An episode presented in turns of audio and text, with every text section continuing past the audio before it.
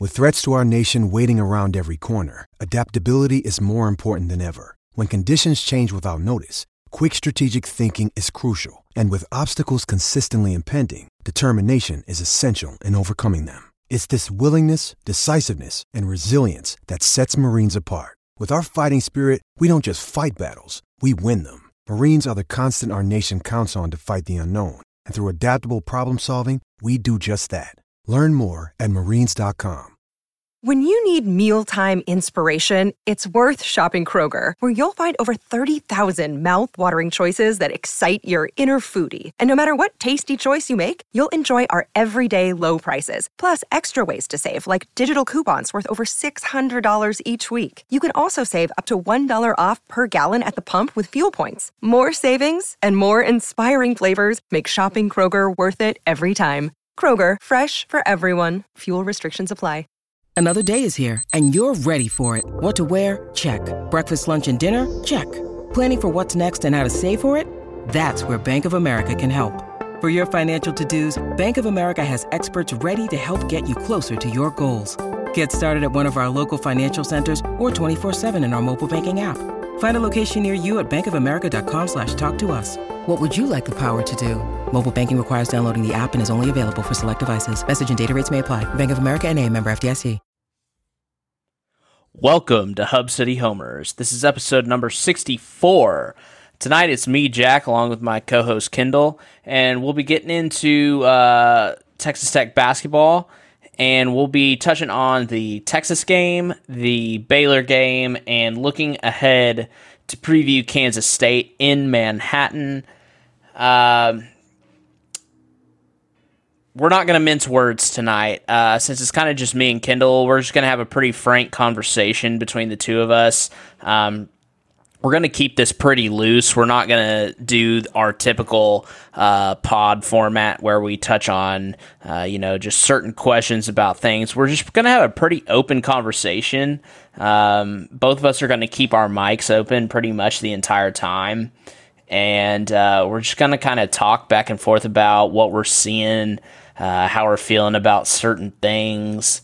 Um, and we're just going to be, we're just kind of going to have like a pretty frank, no bullshit conversation. Um, we're going to start with the Texas game. We're going to move into Baylor, and then we are going to touch on Kansas State. That's kind of going to be the flow that we're taking tonight. Um, but we're just going to kind of have a pretty, like I said, we're just going to have a pretty frank conversation. So um, I'm going to start it off by reading off some stats uh, from the Texas game. We're going to jump right into it. Tech loses this game 72 to 70 in Austin. Um, Tech led by nine at half. They led 34 to 25 at half and uh, lost this game by two. Uh, this was a game that featured Fardaws Aimaq for the first time this season. Played pretty well. Played uh, 29 minutes. Played a lot of minutes for his first game. Had 12 points, five rebounds, two assists. Um, pretty good. Pretty good first game for him. Um, Tech was led by Pop Isaacs in this game.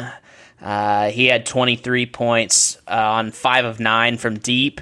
Uh, Jaylon Tyson had 12 points and 14 rebounds. Uh, De'Vion Harmon had 13 points and two steals. Uh, Daniel Batcho, no points, two assists, five fouls. Kevin Obanor, eight points, 10 rebounds, four turnovers, four fouls. Um, Tech as a team finished with 15 turnovers. Uh, Texas finished with 14 turnovers. Uh, for Texas, Marcus Carr had 20. Timmy Allen had 17. And uh, Sir'Jabari Rice had 18. Christian Bishop also had seven. Arterio Morris had five. Um, Kendall, let's just hop into it. I mean, um, pretty exciting to see Dawes coming off the bench in this one. I really did not expect him to get the amount of run that he had in this game. Um, but, you know, with Batcho in foul trouble, um, and just playing kind of a, just to be quite honest, a pretty poor game. Um, it, it's great to see him be able to play these types of minutes uh, so early, uh, getting back on the floor.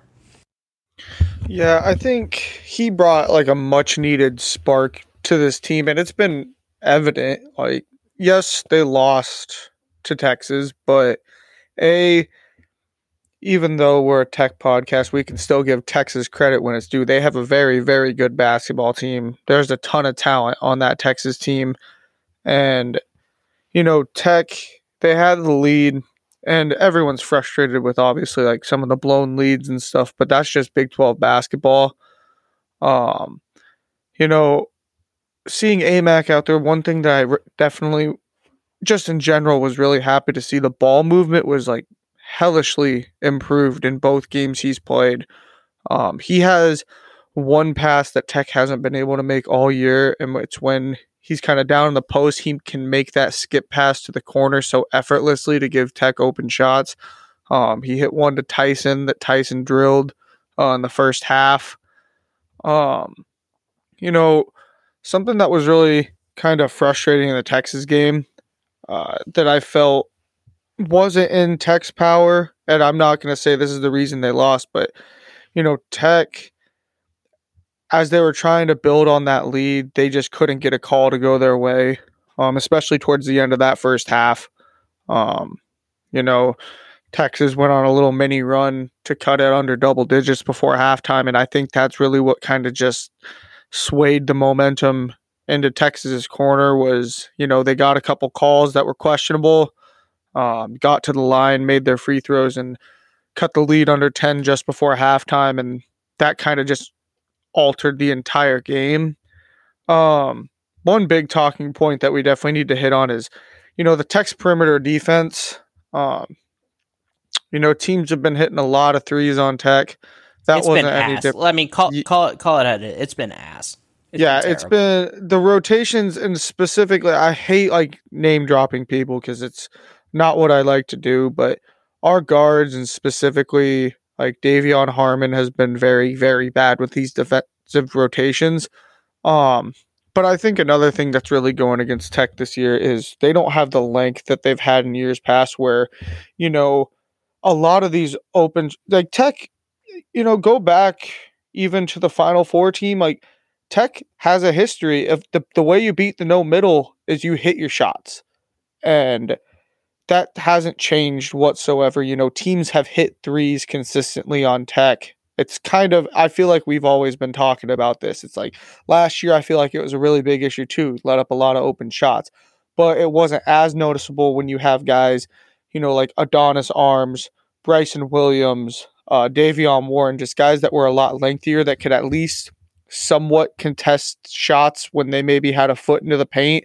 They could at least get out there to try to get a hand up, but um, you know, with some shorter gu- guards like Pop and Harmon out there, the combination just isn't working defensively. And that's just kind of the biggest glaring issue with this team to me. The offense, I want to say, offensively, this tech team, especially these last two games, um, they get good shot. They get really good shots, actually.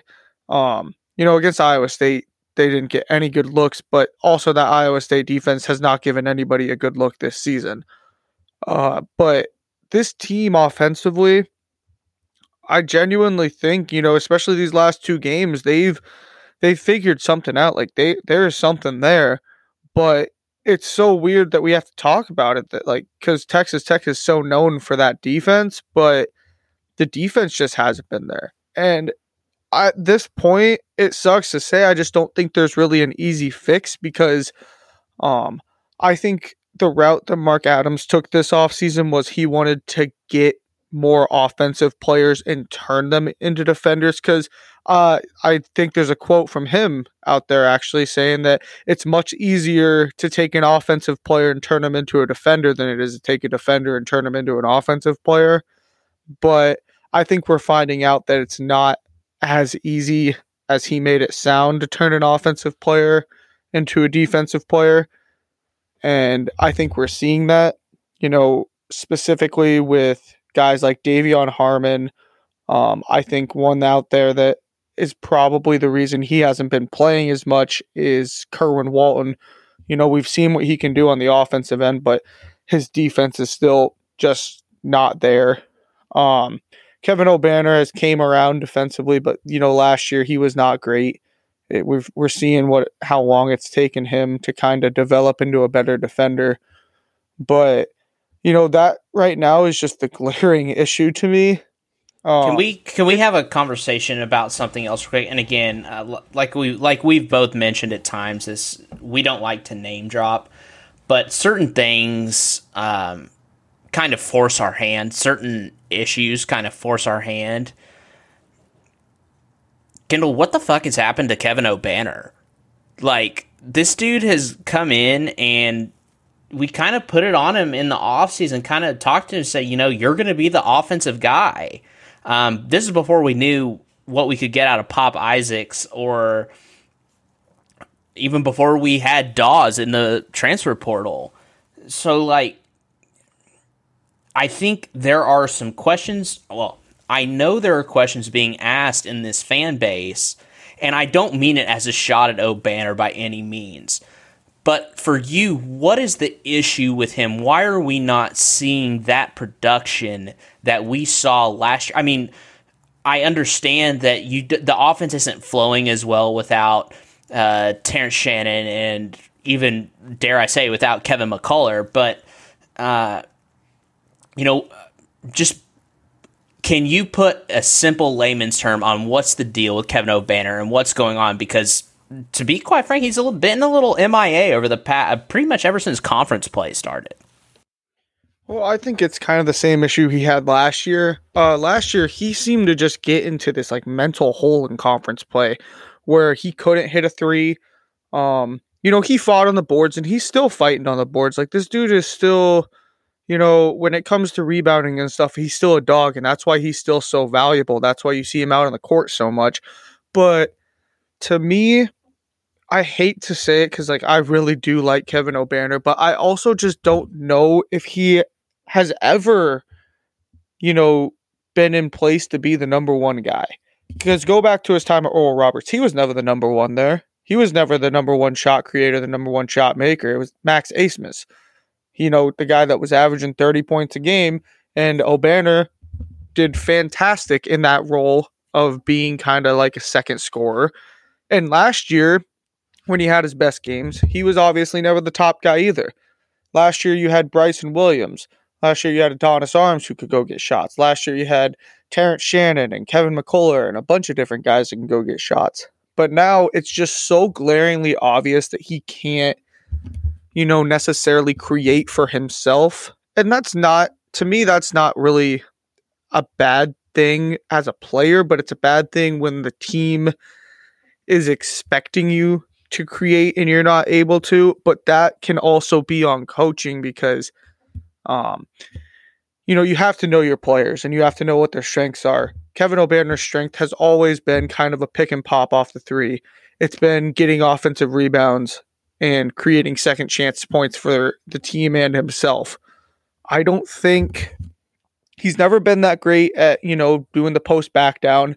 He's never been that great at creating his own shot off the dribble.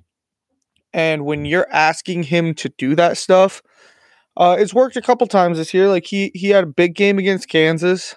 Uh, he had some big games early on, but also I think we're seeing now the downsides to having a guy like that as your one of your top options. But you know, as Dawes starts to get his footing with this team, which I, I got to give a shout out to him because for him to come into that Texas game, like you said, and play 29 minutes after being off for, I want to say, four or five months of like actual basketball action, like that's next to impossible at the D1 level when you, when your conditioning and stuff really isn't up to par. What he has done these first two games, um, it's been a really welcome sight. But I'm hoping once he finally gets back, when Aimaq finally gets back to being himself, um, which based on if anybody's watched his film, when he when Aimaq he is not the full blown guy that we will be getting when he's fully hundred percent. That guy can give you 20 and 15 on any given night, and he can do it consistently. So, and I think that's our Bryson Williams type player that we're waiting for, but he's just not ready to fill that role yet because, you know, he's coming off of a injury that kept him out for months. You know, it's going to take time. But once Yeah, and I, gets- I I think that I think that a lot of people um at least I can. I can tell at least just watching the game, just watching the game flow, you can still that he's he's still a little ginger on that foot. You know, he's still a little he's still a little uh, not not I don't want to say untrusting, uh, but you can just tell he's still a little ginger on that foot. And I think that once you know as time goes on, um, it'll be better to see.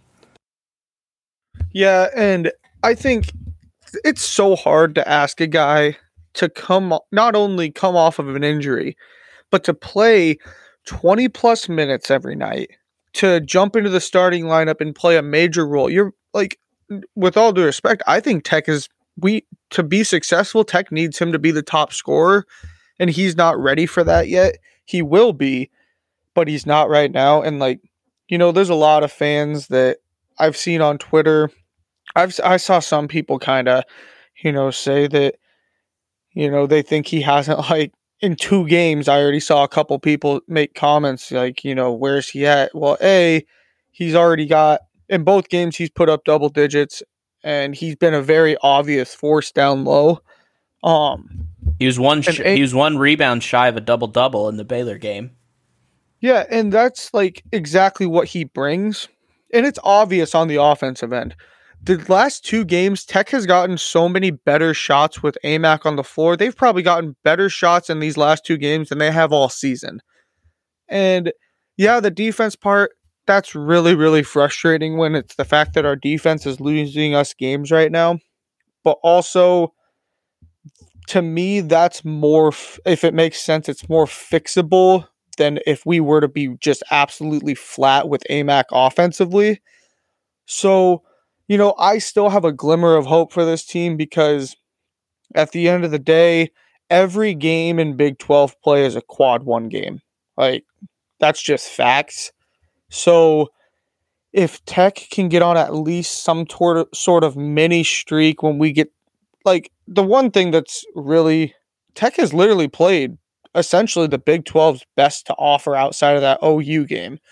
They've played KU, they've played Texas, they've played Iowa State, they've played Baylor, and now they're going to play Kansas State on the road. There's still, we haven't played Oklahoma State once yet. We haven't played West Virginia. We still have another shot at OU. Like, there's still opportunities, and we still get TCU at home. So, you know, if after this weekend, I think this is kind of going to be the timeline is if Dawes can really get back to closer to 100% by next week, I think there's still a like a reasonable chance for this team to try to make a little bit of noise. I'm not going to like bet my house on it or anything, but I think that there's still a window. It's just like like we've been saying the past couple weeks that window is closing and you know, we need to see changes, but defensively it's going to start and finish with our guards not our big men. Our big men, I think, have actually been very good defensively. I think that, you know, given the time that he's had, I think Aimaq has been pretty good out there, especially even switching on guards. I think he's done the best to his abilities. Uh, Kevin Obanor, like I said, I think he's coming around defensively. I think he's been much better than um, a lot of other players. But our guards, they got to figure it out because we can't keep leaving these wide open shots. We can't keep letting teams score 80 because we're just not going to win any games that way. I agree. Um, so I want to I want to just throw one more stat out there as we kind of transition into this Baylor game. Um, Texas game. Batcho had 19 minutes. Obanor had 34 minutes. Pop Isaacs 35 minutes. Tyson 37 minutes. Harmon 32 minutes. Aimaq 29 minutes. Lamar Washington nine, D'Maurian Williams four, um, Richard Jennings or Robert Jennings uh, one minute of floor time. Um, this is significant, and I'll tie this back into it as we transition into this Baylor game. Um, Tech losing by seven points at home, uh, 81 to 74. Um, Keyonte George led Baylor. I think at this point, Keyonte George is pretty much a lock for the Big 12 Freshman of the Year, um, unless uh, barring an injury or just some sort of catastrophic stretch. Uh, the kid's a baller. Uh, finished with 27 points, five rebounds, three assists um, in 32 minutes. It was five of 11 from three. Um, in this one for Tech, uh, you had arguably, possibly your best offensive game of the year. Uh, I was really impressed with the first half offensively, uh, and, and it, ball movement was great the shot making was great, and you still found yourself down eight at the break, which is how bad the defense was. Um, you had four starters in double digits. Um, Tyson had 19 to lead tech scorers. Um, Pop had 14. Obanor had 10. And Dawes had 12.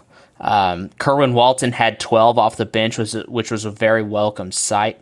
Um, Batcho again, three points, three rebounds. Um, Tyson had 19 points and 12 rebounds, his second consecutive double double. Um, and the thing that I want to get to you, and and we'll we'll touch on the offense and stuff, um, but I want to talk about. I want to kind of put a light on Baylor for a minute.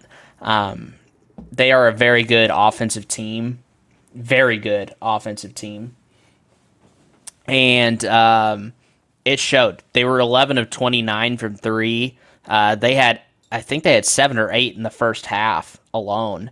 Um, Flagler had a very bad game by his standards, still finished with nine points and five assists and three steals. Uh, LJ Cryer was four of four from three. He finished with 18 points, four rebounds.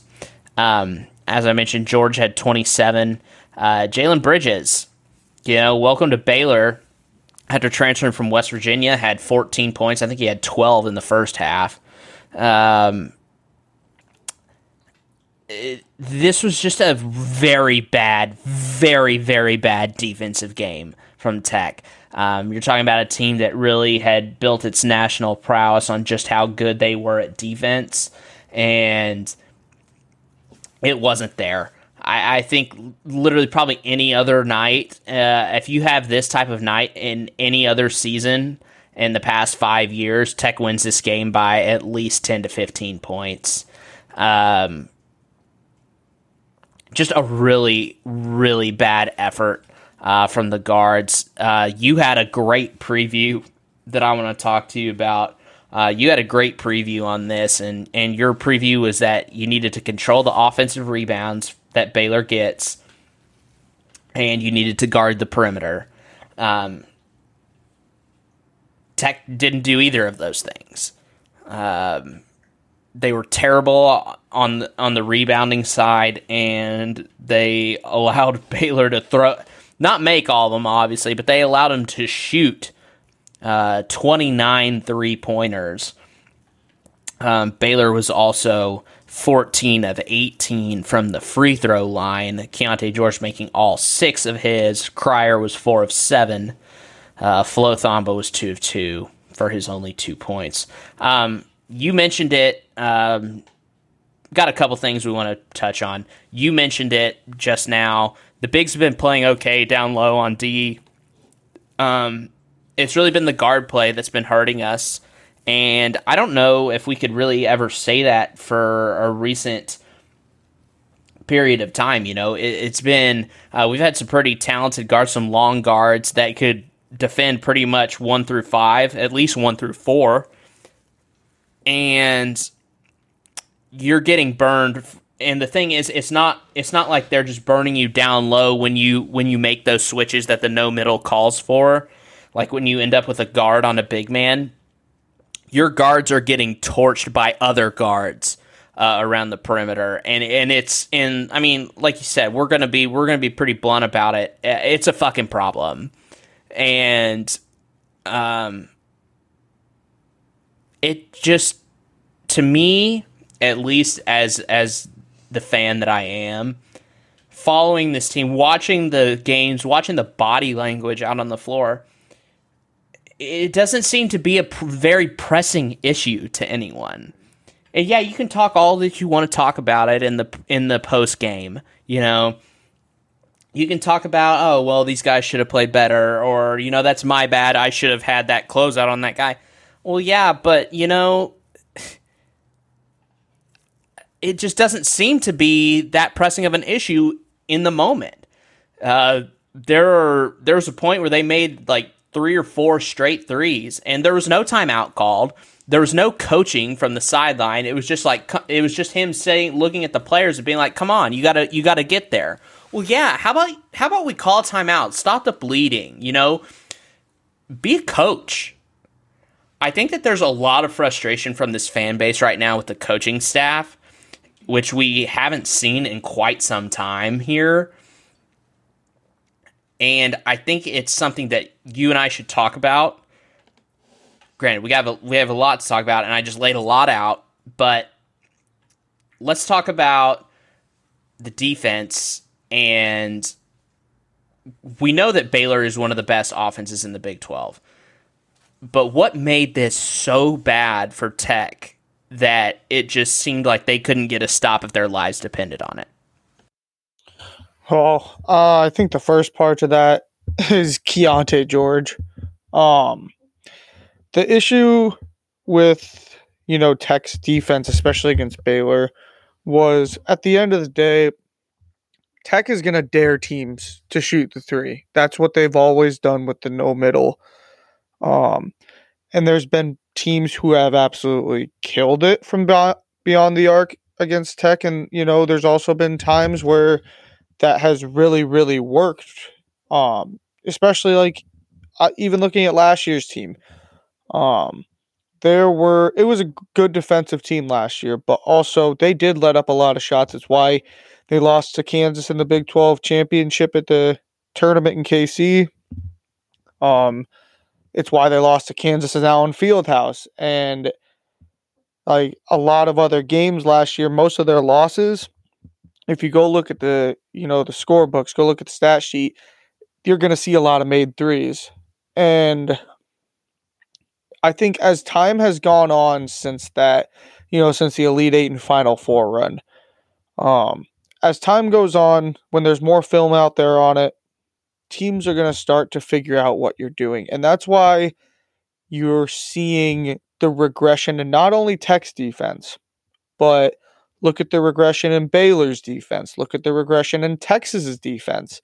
Like they, these are programs that are all running the same thing. And teams are starting to figure it out. So that means the coaching staff has to make adjustments. And those adjustments have not been made yet. And sometimes what it takes is a season like what we're going through now um, for a guy like Mark Adams who has ran the same stuff for how many years now and it's worked for him. It's worked for the program and it's worked wherever he's been at. But now that his defense has been in the spotlight, teams have started to figure out what tech is doing and what everybody or like everyone that's running the no middle teams are starting to figure it out. So I don't think it's as much of yeah, Tech's defense is so much worse. I think the main thing is teams are just figuring out what we're doing, you know, with our switches. They're making it so they get, you know, preferred matchups. Like, how many times did Jalen Bridges have a small guard out him on the perimeter and he would either just rise up and take the shot or he would take two dribbles and get straight to the rim. Like that's what teams are basically pointing out and figuring out how they do it. And it's it's frustrating for sure. Well, that comes like, with that comes with size, right? Like that's, I mean, that's what that's well, what we yeah. touched on kind of briefly when, because because the guards are smaller than we're used to, right? Well, so let's just kind of go through last year's lineup when you looked at technically who was starting. You had Kevin McCullar, who was r- roughly like what six four, six five, maybe even closer to six six. You had Adonis Arms, six five. Davion Warren was around that six five area. And then you had Kevin Obanor, who's six foot eight, six foot nine, and you had Bryson Williams, who was at six foot eight. Like you had TJ Shannon.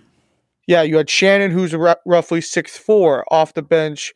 Uh, you had Batcho coming in there from time to time, who obviously he's at, you know, close to that seven foot range. Like there was not like a short guy on last year's roster. There just wasn't one. But this year's team, when you look, you have two guys in our starting lineup that are pretty damn close to that, like what six two, six one range with Harmon and uh and Isaacs? Like that creates all the difference in the world and it's partially on the coaches but i also think that mark adams go like at the end of the day mark adams has always had the thought process that he can turn anyone into a defender. But look how long it took for a guy like davide moretti that's a perfect example because i feel like that's exactly where harmon and isaacs are both at look at where he was his freshman year defensively he was unplayable but then as time went on, he progressively got better. But that just, I think, with the smaller guards specifically, it does take time. And Harmon, I think there's no excuse for Harmon. That that guy's been pissing me off a lot. Um, because he should be so much better, and we all know he can be so much better than what he's showing defensively. You know, Isaacs and Washington, those two guys, I think they're going to get better over time but uh, the lapses that De'Vion Harmon has had on the perimeter, it it's I hate to say that it's really breaking down this entire defense, but every single possession when you're supposed to be switching and one switch gets messed up and you let up a wide open shot, it throws off the rhythm, you know, for a couple possessions. And you just Tech couldn't catch back up against Baylor. Um, I thought our defense actually, especially in the first half, our defense looked like prime Texas Tech defense against Texas in the first half of that game. Like, I genuinely thought that that was the most elite our defense has looked all season. Well, yeah, they had they finished with 25 points. And realistically, they should have probably finished with closer to 20 points. But they got those calls towards the end that put them on the line. So that's that game right there, especially that Texas game, show me that this what they can do, and they just aren't there yet. And I saw Tariq Owens post something today that on Twitter, and I know everyone's tired of hearing the excuse of like a young basketball team, but at the end of the day, a team doesn't grow like it takes a long time for young players at the Big 12 level to really grow up. Um, an example of that for me is this TCU this year's TCU team. Um, look at this year's Kansas State team. Like go back to the couple years before that, they were both in the gutters. Like they were both just at the very bottom. Uh, and I hate like everyone hates down years. Like, and especially a lot of tech basketball fans, we haven't like really experienced what a down year is for so long. Like, it's been like non existent. But the only year that could have been really considered somewhat of a down year was the 2019 20 season. Um, that got stopped short due to COVID. I that team probably would have missed the tournament. But can I can I form a, can I form a question to you real quick? Oh yeah. What would what would you say to someone who agrees that yeah, there's a problem with youth on this team, but at the same time, it, yeah, you know, you you sit here and we say, and you and I talk about this frequently. This team just needs a chance to grow up, right? But what would you say to a common fan? who sees what's going on in the off season with this tran- with the transfer portal, and people are worried You know, people see an 0 6 start in conference, possibly an 0 7 start in conference, and think that their best players are just going to jet for another program. I mean, it's a it's a very real possibility. So yeah, in the past, I think we can sit there and say, oh, you know, this team's just young. They'll get better as time goes on. But the game itself, the college basketball sphere and the scope of the whole landscape of the game itself has changed so much. I think that. I guess my question is what would you say can be done, I guess just the coaches talking to the players to keep them around so they can stay at the program longer before they jet? Do we need to offer? I mean, this, I can't believe I'm saying this. Um, do we need to offer them more NIL money to stay longer so that this team, so that they can get more familiar with the scheme? You know what? What does this look like for Tech going into the future? Because as a casual fan, casual fans might just be saying, "Oh, well, nine of these 12 players, nine of these 13 players are either going to graduate or transfer at the end of the year." So I mean, what do we what do we say when it comes to that situation? It's it's obviously very valid concerns and there's going to be guys that leave. But I guess the way I would look at it is there's specific guys that I look at on this team that the so we'll start with I don't think Jaylon Tyson leaves. That that's one that I think stays and I think because he's not NBA ready yet, but also I don't think there's a better situation for him than Tech, and I don't think there's like a better option. I think Pop Isaacs, assuming he stays and doesn't go to the league, I think a guy like him stays. Uh, Batcho, I think, is here for the long haul. I think Lamar Washington is here for the long haul. Um, you know, we're gonna Aimaq is probably. I think that him coming to Tech was a one and done thing, no matter what. Um, because I think he's going off whether it's NBA or overseas. I think he's going professional ball. So there's guys on this roster that were. It was very obvious we were only going to have them for a season, it, and those are your guys like you have Aimaq, you have uh, D'Maurian Williams. I think is only a one year thing, but other than really those two, I think there's a, a yes, we've seen a lot of like mass exodus in college basketball specifically, but so, A, the NCAA just put down a huge transfer rule that essentially, if you transfer a second time, you're going to have to sit out a year. I think that's going to change a lot of things um, in college basketball because if you look at the roster now, who would that apply to? Well, it applies to Jaylon Tyson, it applies to Kerwin Walton. Um, I think De'Vion Harmon technically has another year of eligibility if he were to use it, so that would apply to him. Um, it would apply to Aimaq if he wanted to play another season. Uh, Daniel Batcho, it would apply to him. So it's like, yes, that's a fear. And yes, that is like, it's a, for the casual fans out there, like, yeah, it makes a lot of sense. But I think, see, I, it's just kind of maddening to me because everyone out on Twitter and everyone on social media, they think they know what goes on in the program. You know, there's a lot of people. There's been so many. How many rumors have circulated this season?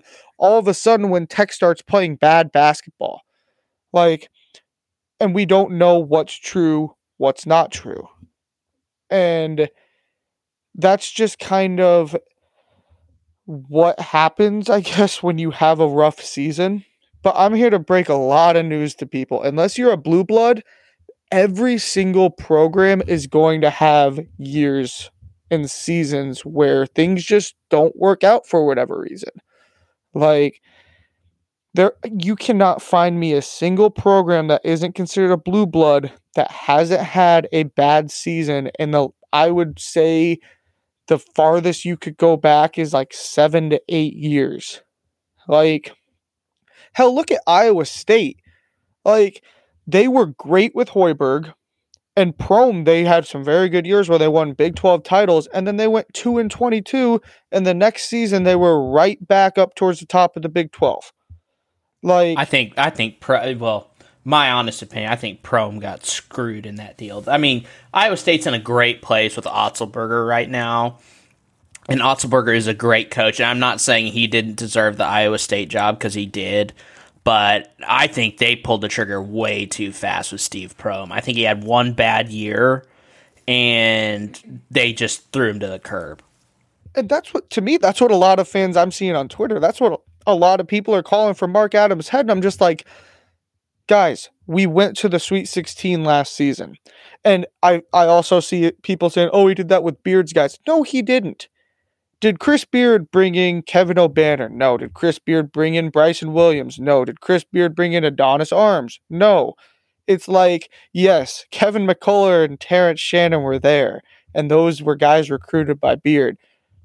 But Mark Adams put together a roster out of essentially thin air and took the team to the Sweet 16. If you're going to sit there and really act like you don't think he could do it again, if, like, sure, he this team, I think the expectations for it were so high. But when you look at reality, look at how many true freshmen or redshirt freshmen are on this team. And then you also have to look at, you know, you guys you brought in like Kerwin Walton, um, D'Maurian Williams. Kerwin Walton never played any meaningful minutes at North Carolina. So he is essentially he's not necessarily a freshman, but he's in the same boat as a lot of these true and redshirt freshmen. Then you have a guy like D'Maurian Williams. Yes, he played good minutes, but he played at Gardner Webb, a team that, if they're lucky, they win their conference tournament and get a 16 seed in the tournament. So, this team, everyone had high expectations for. And uh, yeah, I'll admit I was one of them. But when you go back and look at it, it's like, well, think about, consider the facts yes, you have Kevin Obanor, who was a part of that Sweet 16 team. Yes. And we wish he was playing a little better right now.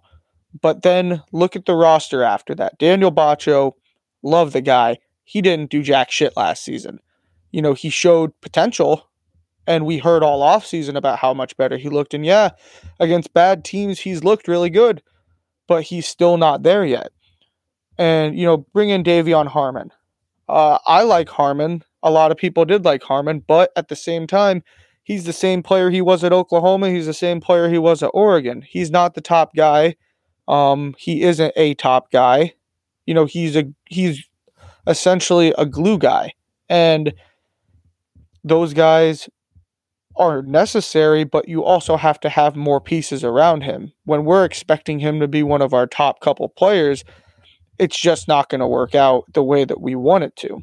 Now, then you look at the guy like Fardaws Aimaq. Well, this team didn't have him up until Saturday. So there's so many contributing factors to why this season is going south.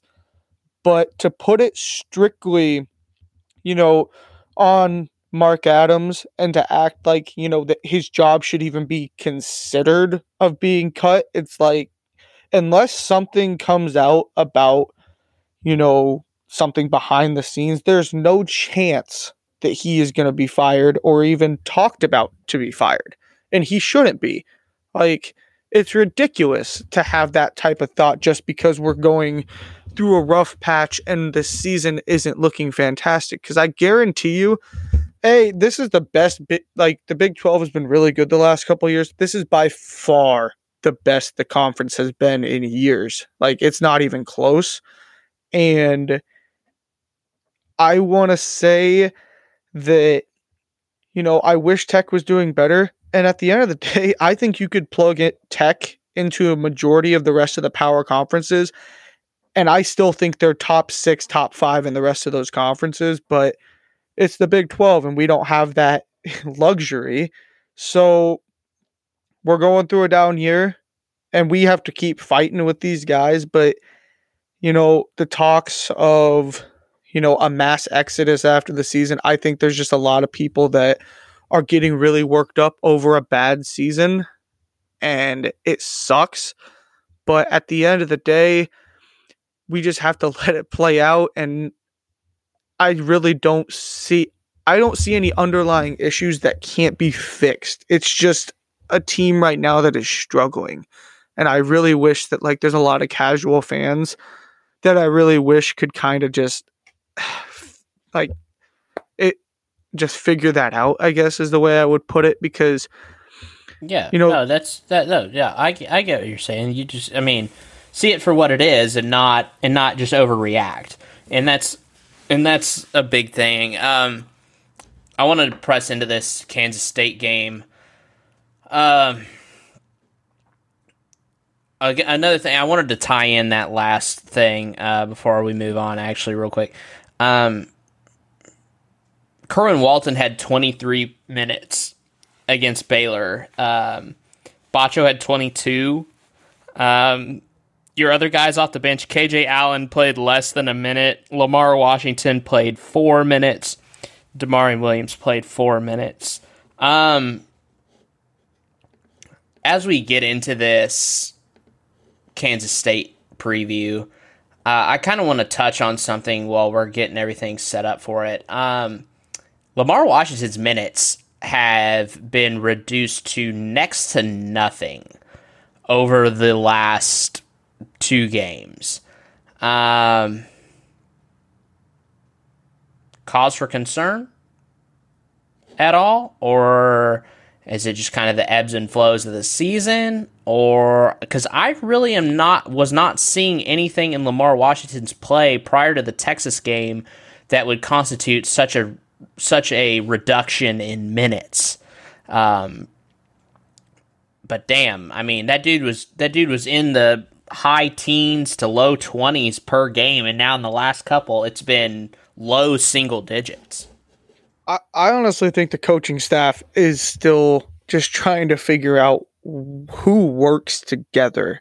Like, I think they're trying to figure out what lineups look best together. And we saw that against Texas. Like, they rolled out a lineup of Batcho, Obanor, and Aimaq Like, I think that they're just, I guess the best way to put it is they're they're just like the players in the fact that they're trying to put it all together still.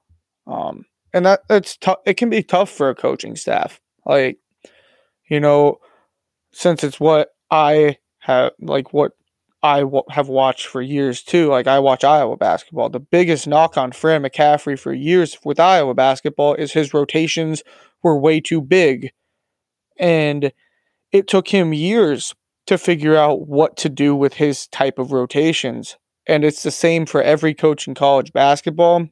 And people are forgetting Mark Adams is still a second year head coach. It's not like he he has figured everything out. Like he's still learning too. And you know, you're going to see some weird like I hate Lamar losing minutes like that cuz I do really like Lamar Washington. Um but I think it just has more to do with I think this team has really or the coaches have really started to like their guard like duo of Isaacs and Harmon. But I also can see that changing. You know, if Tech does drop to 0 and 7, I, I we've slowly started to see Adams start to play around a little bit with the rotation. We've seen guys like D'Maurian Williams against um, against Oklahoma, getting more minutes. Um, we've seen we uh, like you said, we've seen Lamar get close to 20 minutes, but we've also seen these other games where he gets limited minutes. So I just think it's a game to game thing. And, you know, if there's guys out there that are really working, I think they're going to see more time on the floor, which is what we saw with Kerwin Walton. You know, he made a couple shots, he got more time. And Lamar Washington, the games he's played, I think um, when he started to go out there and put up some points, he stayed out on the floor. And I think that's just kind of the way Mark Adams is rolling with it a little bit. I agree, but like at what point? I mean, again, um, to kind of barely touch on this, um, we got to talk before we get it. We got to talk about Elijah Fisher. Um, I I mean, at what point are we? T- I mean, he has the least. He has, I believe, the least amount of minutes on this team. Um, yeah, he has the least amount of minutes on this team from someone that's not Fardaws, who's been out all year with an injury, or CJ Williams, the walk on of the coach's son. Um, he has the least amount of minutes. Um, I I don't really understand at what point during an 0 and 6, 0 and 7 conference campaign are you not getting a five star, uh, you know, McDonald's All American and uh, you know equivalent uh, guy out on the floor. I, I can't for the life of me imagine um, that his and and the thing that I talked about earlier in the year why he wasn't getting as many minutes was because of the fact that his defense was was lacking in certain areas. Well, this team can't use that excuse anymore because this team sucks at defense. They're terrible. So I don't understand why you can't give this kid a little more run. And I understand, and I and I understand what you're saying about you know the minutes with Lamar Washington, and um, you know they're just kind of playing it based on feel. But if you're going to do that, if you're going to keep the guys out on the floor that are feeling it, in my mind, you have to let everyone get out there at some point. Even like I said, KJ Allen was out there in the Baylor game, but he was out there for less than a minute. You know, maybe he wasn't feeling it. Maybe he wasn't, you know, maybe the staff saw something they didn't like. Maybe he just wasn't feeling it himself. But if you're going to play that style of play, where you're going to have your five starters. You're going to have Harmon, Obanor, Isaacs, Tyson, uh, Dawes, uh, Batcho out there, and then and then you know you have your other tier behind them. You know you have Washington, uh, KJ Allen, D'Maurian Williams, Kerwin Walton, um, all those guys, Jennings, Fisher. You have to you have to let these guys get on the court if you're really going to play that way, and you're really going to determine who's sticking out there based off the type of night they're having um, you got to let other guys get out there. You have to let Elijah Fisher get out on the court and have some playing time against against these Big 12 opponents because keeping him on the bench uh, is doing nothing and all it is is pushing him out the door. I I agree to a point. The one part that I think is it's really actually it does frustrate me to not see Fisher out there more but I see why he's not not for the sense that I don't necessarily think he has the talent or the potential, but you know, he reclassified and that is playing a bit he's just so young and it is frustrating because I do think he could bring a lot of different things to this team uh, with his athleticism and his raw talent. But I guess the best comparison for a guy like Fisher is if you were to go go back to last basketball season, um, the same essentially the same exact thing. The top recruit, uh, from what sh- would have been the 2022 class reclassified to 2021 in Imani Bates and went to Memphis, and you essentially saw the same thing there. You know, he he was getting like 10 if he was lucky 10 minutes a game at Memphis and he transferred out and he's now at Eastern Michigan, which he's playing some great basketball there, but um, I think in the college game, the guys that reclassify, um, I just think that coaches, for whatever reason, aren't giving them as much of an opportunity to see the court. And I think in Fisher's case, um, I, I I am frustrated because I think he he's literally like the perfect guy size wise that could create a lot of difference for this team but there's got to be something that you know we aren't in practice every day so we we can only speculate but um there's got to be something that the coaches are just seeing that they like more in guys like Walton and D'Maurian Williams over Fisher right now. And you're right, it could lead to um it could lead to him possibly transferring but also I have to know that there was a sense of when he came there had to have been a sense of Mark Adams being pretty straight up with him on, you know, what would happen uh, for a guy like him because he, as great as he is and will be, um, adjusting and leaving early from the high school level for one, and not having that senior year out on the AAU circuit and stuff against uh, the top talent in the nation. Uh, that it, it does take a lot of time to adapt, and I I just think that that's probably what we're seeing. It sucks because everyone knows that there's this five star talent sitting on the bench that we would love to see more of, but um, I think just the him reclassifying is probably the biggest role that that's playing. But, and I think if he was that upset with it, with how things were going right now, I personally think he would have already entered the portal um, because we've seen, like, we saw Jaylon Tyson do it last year for Texas.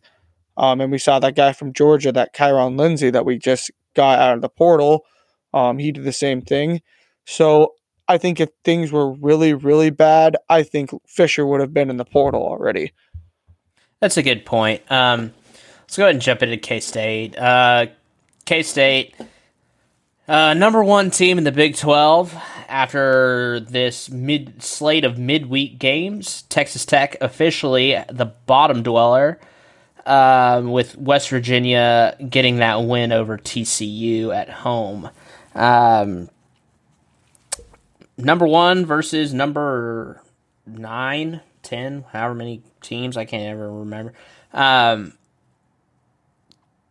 Kansas State has Keyontae Johnson, or um, and that dude is going to most likely, uh, if I had to guess, uh, win the comeback player of the year if there is such an award for the entire country.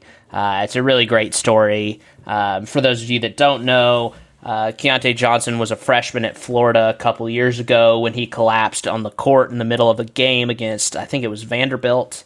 Um, and took a year off to get healthy, uh, transferred to Kansas State, where he is balling out, averaging almost 19 points a game, seven rebounds.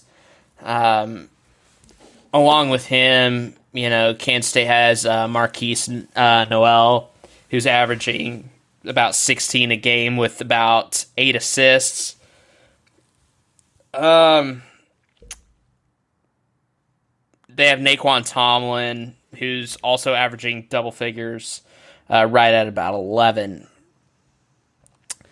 Um, this team, to be blunt, this team is very, very good. Um, Kendall and I talked about this for a brief minute before we came on the air.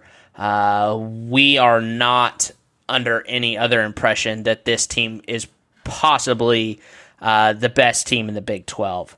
Um, they took it to Kansas. Uh, granted, that game was in Manhattan at Bramlage Coliseum. Um, and Kansas will get their shot at K State back in Lawrence at, at the Phog. But um, Kansas State's hot right now. Jerome Tang's going to win Coach of the Year. Uh, probably uh, easily the Big 12, very possibly uh, for the country as well. Um, we're running out of time, Kendall.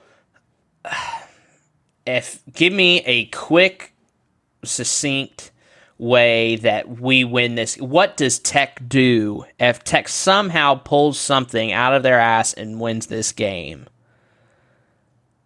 What did we do right in this game? Get lucky. Um, that that's the only way to put it because this is a really good team. You know, we saw them put 116 up on Texas on the road. Like in college basketball, 116 in regulation is almost unheard of. Like that's just absolutely insane. Uh, their offense is really, really damn good. I think the best chance Tech is going to have, we just have to hope they're missing some shots. Uh, because Keyontae Johnson and Markquis Nowell, they're both going to get theirs. Like it's not a, you can hope to slow them down, but you're not going to stop them. So, you know, if it's possible, like if the rest of their supporting cast struggles, I think Tech has a chance because, you know, as Dawes starts to get, I have a feeling he's going to start working his way up closer to those 30 minute stat lines. Um, I think that he can do some damage down low. He is a big damn dude. I think that if he, you know, they Kansas State, a lot of their big guys, they're they're tall, but they're not as built as Dawes is. So I think that he can be effective down low. And but I'm gonna be honest, Tech always struggles at in Manhattan as it was, and now that they're actually good, I, I do not have a lot of optimism going into this game. But you know, throw me a throw me a throw me a point throw me a point uh, prediction. I'm I would if I was to really sit down and like bet on this game, I genuinely think Tech would lose something like 75 to 62. But if Tech is going to win this game, it's going to have to stay in the 60s. It can't get really much past that because we've seen Tech try to get into shootouts this year. It just hasn't worked. So the defense is going to have to show up. I don't know if it will, but um, if I was going to guess, I think K State's going to win this game by 13. But uh, I, I do think Tech has an outside shot, but they're kind of just going to have to prove it. I think that um, I, I, saw a tweet, and and I want to mention it before we get out of here. Um, I saw a tweet that someone sent, and they said, "Does Baylor have a Joey McGuire of basketball?" And the overwhelming response was yes, but he's already at Kansas State. So, um, Kansas State got a good one in Jerome Tang. Um, ironically, we'll give a shout out. We'll give one more shout out on this pod to Cyclone Larry. Uh, Cyclone Larry uh, tweeted about two years ago, I believe, right after Chris Beard left to go to Austin. And Cyclone Larry tweeted, "If Texas Tech doesn't hire Jerome Tang, they're crazy." And um, well, he was right. Um, I'm gonna go ahead and give a prediction, which in the which is going to be in the form of a stark warning. Um, if Tech plays bad defense in this game and can't hit shots, you're going to see something very similar to the Iowa State game in Ames. Um, it's just the it's just the it's just the fact of the matter at this point. Um, you saw Tech just got blown. I mean, they lost that game in Ames by what thirty four. So yeah, I was there. I had to watch that shit. Yeah. So, like, yeah. And you were there. And we were talking during the game about just how bad it was. And I remember I, I texted you, I think, what the, what was it, about five or six minutes left. And I said, I hope you got out of there already. and, and I was just like, God, I hope you're not there anymore. Um, but this, this game, I, is so crazy. And this, and that's just the, the craziness of the Big 12, right? Um, we're still sitting here talking about the top team in the Big 12 and the bottom or the bottom team of the Big 12 and still talking about Tech having a chance, an outside chance to win this. Um, Tech's going to have to shoot like they did in the first half against Baylor, and they're going to have to play defense the same way they played in the first half against Texas. If that, if those two halves show up in the same game for the whole game. So if we shoot like we did against Baylor in the first half for the whole game, and we play defense like we did against Texas in the first half the whole game, Tech wins this game. But we haven't seen it all year. It has yet to be put together. And I think the possibly the only game it's gotten close is the Louisville game in Maui, and that's because Louisville is hot garbage. They're terrible. And I think that if Tech doesn't, if Tech comes out and is sulking because they lost, you know, six in a row, or they lost their last one at home to Baylor in a game that was very winnable but was still lost, um, you could get lit up in this one. And um, we'll be watching. Um, but my, my final prediction is going to be a little less optimistic than Kendall's. Uh, I'm, I'm going to go out and say I, I think Kansas State uh, wins this one handily, and and I want to say it's going to be more around the twenty to twenty five point range. Um, I think Kansas State probably wins about uh, probably like eighty to 55, 80 to sixty, somewhere in that range. Uh, I just think that their offense is too good, and we haven't played defense really at all this year, other than against Louisville, who's hot garbage. So, um, we're gonna go ahead and wind it up there. Um, the game against Kansas State is at one o'clock. Um, it's on ESPN two. It's one o'clock Central Time, I should say, for those of you that are tuning in from other time zones. It's one o'clock Central. It's at Kansas State. Um, I I don't really know. I don't. I can't really give any positive, you know, rhetoric here to go on to watch this game. But we'll be watching. The game starts at one. Tune into Viva the Matadors for live tweets. Um, it's probably going to be a mix of me and Macon, who's unable to join us tonight. Reed was also unable to join us tonight. Um, but it'll probably be a mix of uh, Macon and I on the Viva Twitter.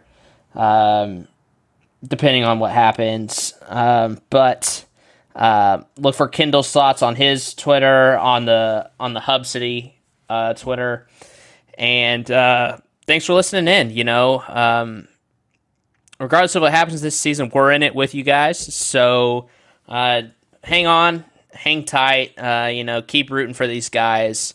And uh, the last thing I'll say is baseball starts in 28 days. So keep that on the clock, and I will be posting a baseball preview in the next, I'd say, 10 to 12 days on the side. I've been working on it for a couple weeks already, uh, so it'll be pretty in depth uh, as to what you can look forward to for baseball season.